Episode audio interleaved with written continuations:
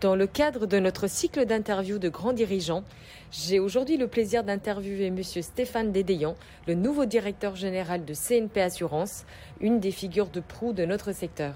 Monsieur Dédéan, bonjour. Vous avez travaillé pour un cabinet de conseil en stratégie, mais avez débuté votre carrière comme inspecteur sur le terrain. Comment réalise-t-on un parcours tel que le vôtre? Est-ce qu'un diplôme d'HEC de l'Institut des actuaires, c'est un sésame gagnant pour diriger une structure d'assurance?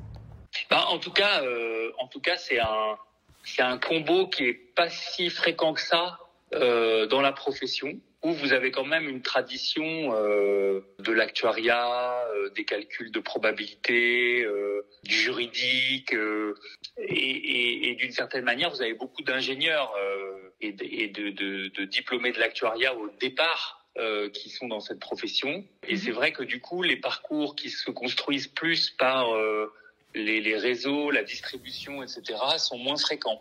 En tout cas, moi, c'est comme ça que je me suis construit. Je me suis pas construit par des fonctions régaliennes, mais c'était lié un peu à mon parcours. Je me suis plus construit par des fonctions de, business.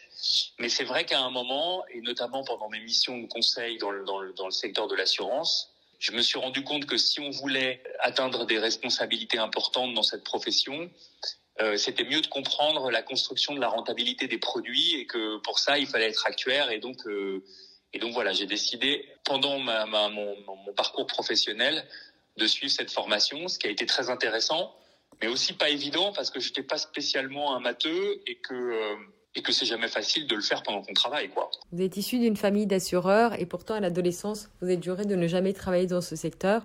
Pourtant aujourd'hui, vous en êtes l'un des dirigeants emblématiques. Quel a été votre déclic et plus largement, comment peut-on donner envie de travailler dans ce secteur? Bah, En fait, si vous voulez, ce que je trouve euh, formidable dans ce métier, c'est que c'est un des métiers les plus utiles qui soit. Voilà, on protège les gens. Euh, on permet aux entrepreneurs euh, de prendre des risques en leur garantissant euh, un maximum de sécurité. On est un des plus importants financeurs de l'économie. Et puis l'assurance, c'est la vie, quoi. Ça touche à tout. Vous voyez, on s'occupe autant d'assurer euh, des vélos que des satellites. On s'occupe de euh, la vie, la mort, la santé, euh, la retraite, la dépendance, enfin tout, tout ce qui fait tout ce qui fait une ligne de vie.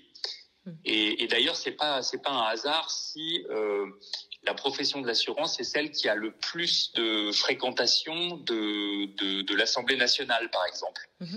Euh, tout simplement parce que euh, énormément de sujets de société euh, touchent, touchent à l'assurance et l'assurance a toujours quelque chose d'intéressant à dire sur beaucoup, beaucoup, beaucoup d'aspects de, de, nos vies quotidiennes. Mmh. Donc ça, c'est ça, c'est son côté utile. Et puis après, il y a des défis intellectuels. On a tout, c'est-à-dire qu'on a on a du B2B avec des grands partenariats et des grands deals. On a de la finance. On a euh, tout le marketing retail. Voilà, des réseaux de distribution. Enfin, je pense que c'est un métier extraordinairement complet, à la fois dans son objet et à la fois dans euh, tous les métiers qu'on peut y exercer. C'est assez extraordinaire. Donc moi, mon déclic, c'est ça. Mon déclic, c'est de me rendre compte que cette profession qui pouvait avoir un, côté un peu euh, poussiéreux, euh, un peu. Euh, enfin, je veux dire, quand vous êtes dans un dîner, euh, on peut pas dire que ça soit hyper sexy de dire que vous êtes rassureur. C'est vrai. c'est un des domaines les plus vastes et les plus passionnants qui soient. J'ai lu dans une interview des Échos que votre style de management a évolué tout au long de votre carrière, en passant de directif à collectif. Quel conseil pourriez-vous donner à un jeune dirigeant? Alors, d'abord, je pense que, si vous voulez, il y a, il y a des époques. Moi, je, quand j'ai commencé, toutes ces notions d'intelligence collective, d'entreprise libérée, de responsabilité au plus près du terrain, etc. C'était pas forcément des choses qui étaient très en vogue dans le monde de l'assurance. C'était déjà le cas dans l'industrie. Hein. Quand vous regardez les équipes responsables et solidaires chez Toyota, c'est des choses qui apparaissent euh, sortir de la guerre, qui sont euh, qui, qui permettent à Toyota d'être extrêmement performante dans une économie de pénurie parce que le Japon n'avait plus rien. Euh, voilà.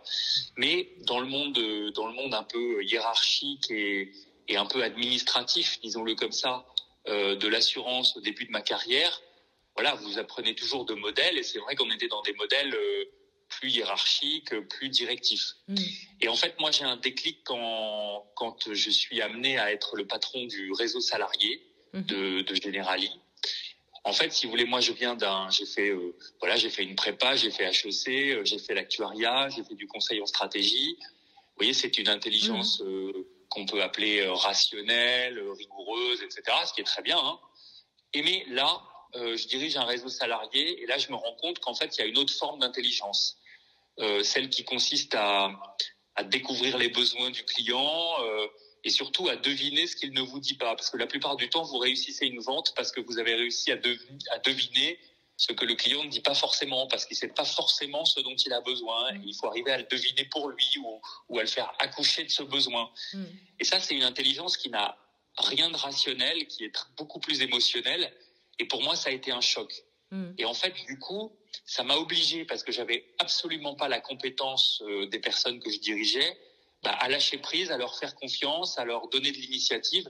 Et je me suis rendu compte que ça produisait des résultats euh, euh, 100 fois plus importants.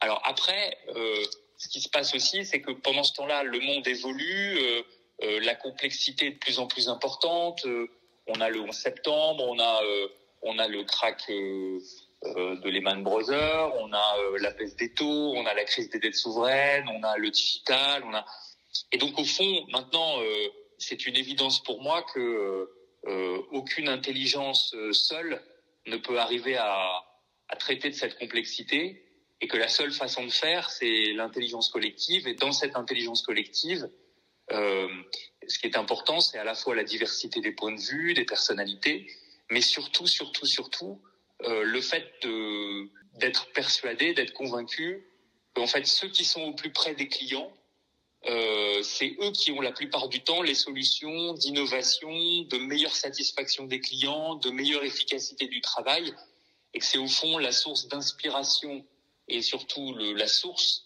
de toutes les innovations et de toutes les améliorations de performance. Et donc euh, maintenant, tout mon style managérial, ça consiste à abaisser le centre de gravité des décisions, donner euh, le plus de pouvoir possible aux acteurs qui sont les plus proches des clients, parce que c'est comme ça qu'on est agile en fait. Vous êtes, je crois, passionné de voile sportive. Est-ce bien raisonnable pour un assureur? Non, ben, Vous savez, euh, être assureur, c'est quand même euh, gérer des risques. Donc ça veut dire savoir en prendre. Euh, donc d'une certaine manière, la voile, quand on est en mer, quand, surtout quand on est seul sur son bateau, bah, il y a toujours des risques, mais il faut savoir les maîtriser. C'est quand même le risque qui fait le sel de la vie.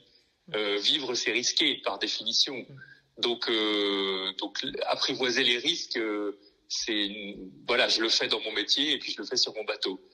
Alors après, euh, il y a autre chose que je trouve fantastique euh, sur un bateau, c'est que à part sur les très petites embarcations, mhm. mais assez vite, les forces qui sont en présence vous dépassent totalement mhm. et dépassent vos capacités physiques. Mhm.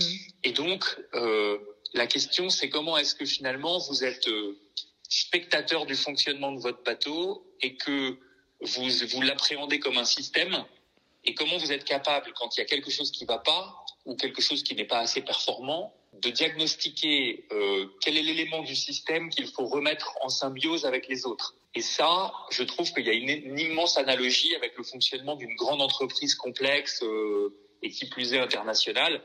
C'est que tout ça vous dépasse, euh, vous pouvez pas tout contrôler, et donc euh, cette capacité à vous positionner en observateur du système et à aller enlever les grains de sable dans les rouages euh, tout en lui donnant euh, un cap clair et en sachant euh, bien manœuvrer tactiquement.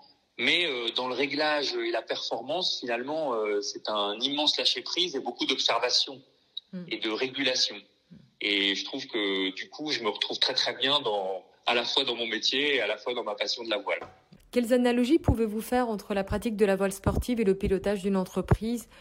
C'est-à-dire plus précisément, quelles compétences et qualités utilisez-vous en tant que dirigeant? Bah, La rigueur dans la préparation, le fait de toujours regarder, euh, euh, de toujours un peu piloter par les risques. Voilà, quand vous êtes en mer, vous êtes tout le temps dans l'anticipation en fait. Voilà, préparation, anticipation des risques et des mouvements, réajustement permanent de la, trajectoire, c'est un peu du pilotage en temps réel parce qu'on est dans un monde tellement changeant comme la mer, le vent, euh, etc. Et puis évidemment l'esprit d'équipe parce que je fais du, je fais de la voile tout seul parce que de temps en temps ça me, ça me détend, mais euh, le plaisir euh, il est décuplé quand on est avec un bon équipage, qu'on se connaît bien et que on navigue sérieusement sans se prendre au sérieux. Hum, très bien. Ben, écoutez, merci, merci infiniment. Voilà, je, moi j'arrive, Ben, à la fin de, des questions que je souhaitais vous poser. Nous vous souhaitons une très belle réussite dans vos nouvelles fonctions et que les vents vous soient favorables.